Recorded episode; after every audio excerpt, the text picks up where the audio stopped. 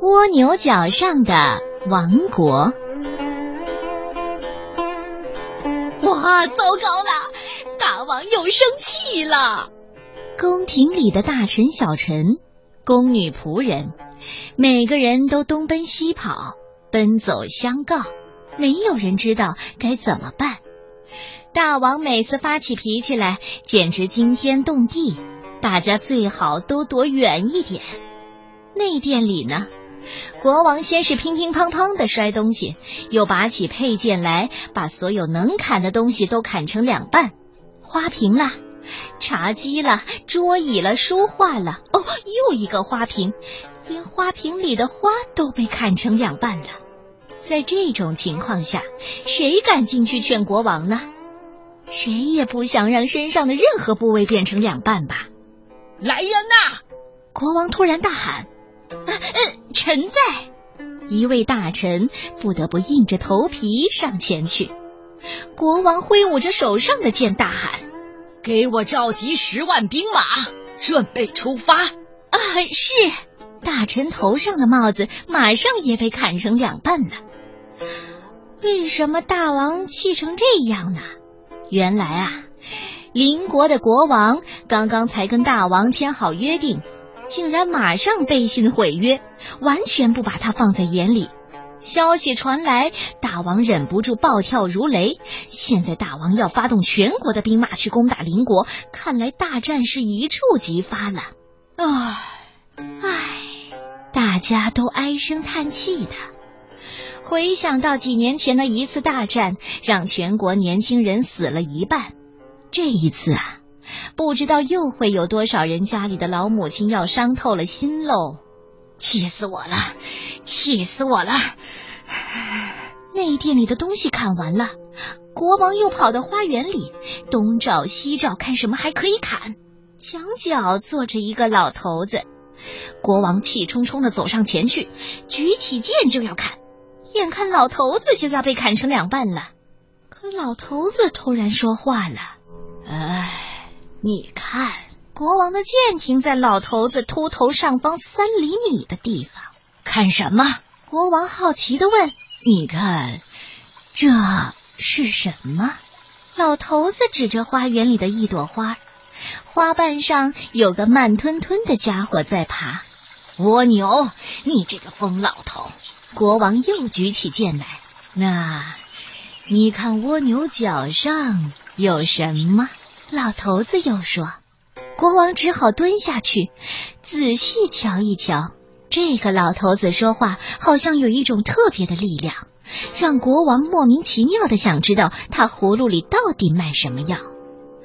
那蜗牛已经很小了，蜗牛的两只触角更是小的几乎看不到。呃，蜗牛角上有什么？”国王疑惑的问。“唉，有王国。”两只触角上各有一个国家，老头子很认真的说：“胡说！”国王说，同时却也笑了：“胡说！”哈哈哈哈他觉得很有趣儿，居然有人在这个节骨眼跟他开玩笑，真是新鲜了。不，我并没有胡说，大王也许看不清。我天天坐在这里看蜗牛，看久了才明白，蜗牛角上果真有人住啊！国王放下剑来，仔细的瞧，一边听老头说着：“你看，左边这个触角上的国家，就叫触，住了几十万人。这个国家的人身材比较矮小。”但是头脑很好，他们喜欢唱歌跳舞，也能做出很多好吃的食物和料理。而右边触角上这个国家叫做蛮，他们长得很高大。但是比较野蛮，他们也有几十万人，但是总觉得自己的国家不够大，总想占领隔壁的楚国，因为他们力气很大，所以可以从这个触角上射箭到另一个触角上。很多楚国的人们常常在跳舞或喝酒的时候，突然就被射死了。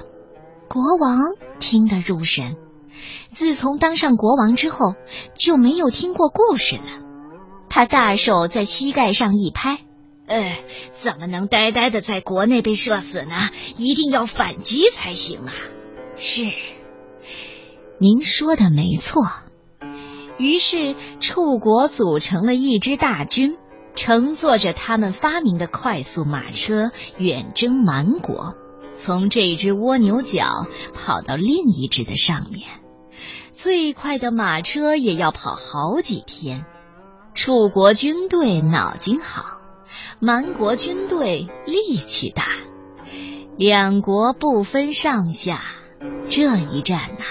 打得惊天动地，鬼哭神嚎，从这只蜗牛角打到另一只蜗牛角，到处都是尸体，死了好几万人。有时楚国占领了半只蜗牛角，有时蛮国反攻，又占领了半只蜗牛角。国王关心的问：“呃，那结果最后是谁胜了？” 大王何必关心谁赢谁输呢？不管谁赢，也只是赢得了一只蜗牛角而已。国王摸着胡子想了想，哎，也对。如果他们知道自己是住在蜗牛角上，也用不着这么拼命了。国王忽然站了起来，唰的拔出剑来，搁在老头子脖子上，冷冷的说。你说这些是什么意思？难道你拿本王跟蜗牛相比吗？老头子闭上眼，缓缓的开口说道：“大王，你想一想，这个世界广大无边，四面八方的虚空，看不到尽头。在广大的世界中，有无数的陆地。”在其中一片广大的陆地上，又有无数的国家。其中一个国家里有许多座城，其中一座城里有许多座王宫，而在其中一座宫殿里住着大王。这样想起来，相对于无边的世界，大王跟住在蜗牛角上的人又有什么不同呢？国王愣住了。静静的走回内殿里去。过了一会儿，他才叫人进去，交代说：“叫军队解散休息，我们不发兵了。”想了一下，国王又问：“呃，刚刚坐在花园墙角的那个老人是谁？”大王说的是哪个老人？国王跑回花园里，墙角边，蜗牛还在。老人却已不知去向。哼，这个故事最有趣的是，它让我们想到，原来我们也像住在蜗牛角上一样的渺小。这样的想法，古时候的人可能就没有我们聪明了。为什么呀？现代人只要坐上飞机，你就曾经从摩天大楼上往下看，就会发现人有多渺小。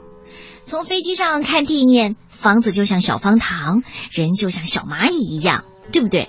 但是很多时候，我们却为一些看似天大的事情发脾气。但如果放到蜗牛角上，它就变小了。这样，你就可以泰然处之，好好的处理这个小事儿一桩。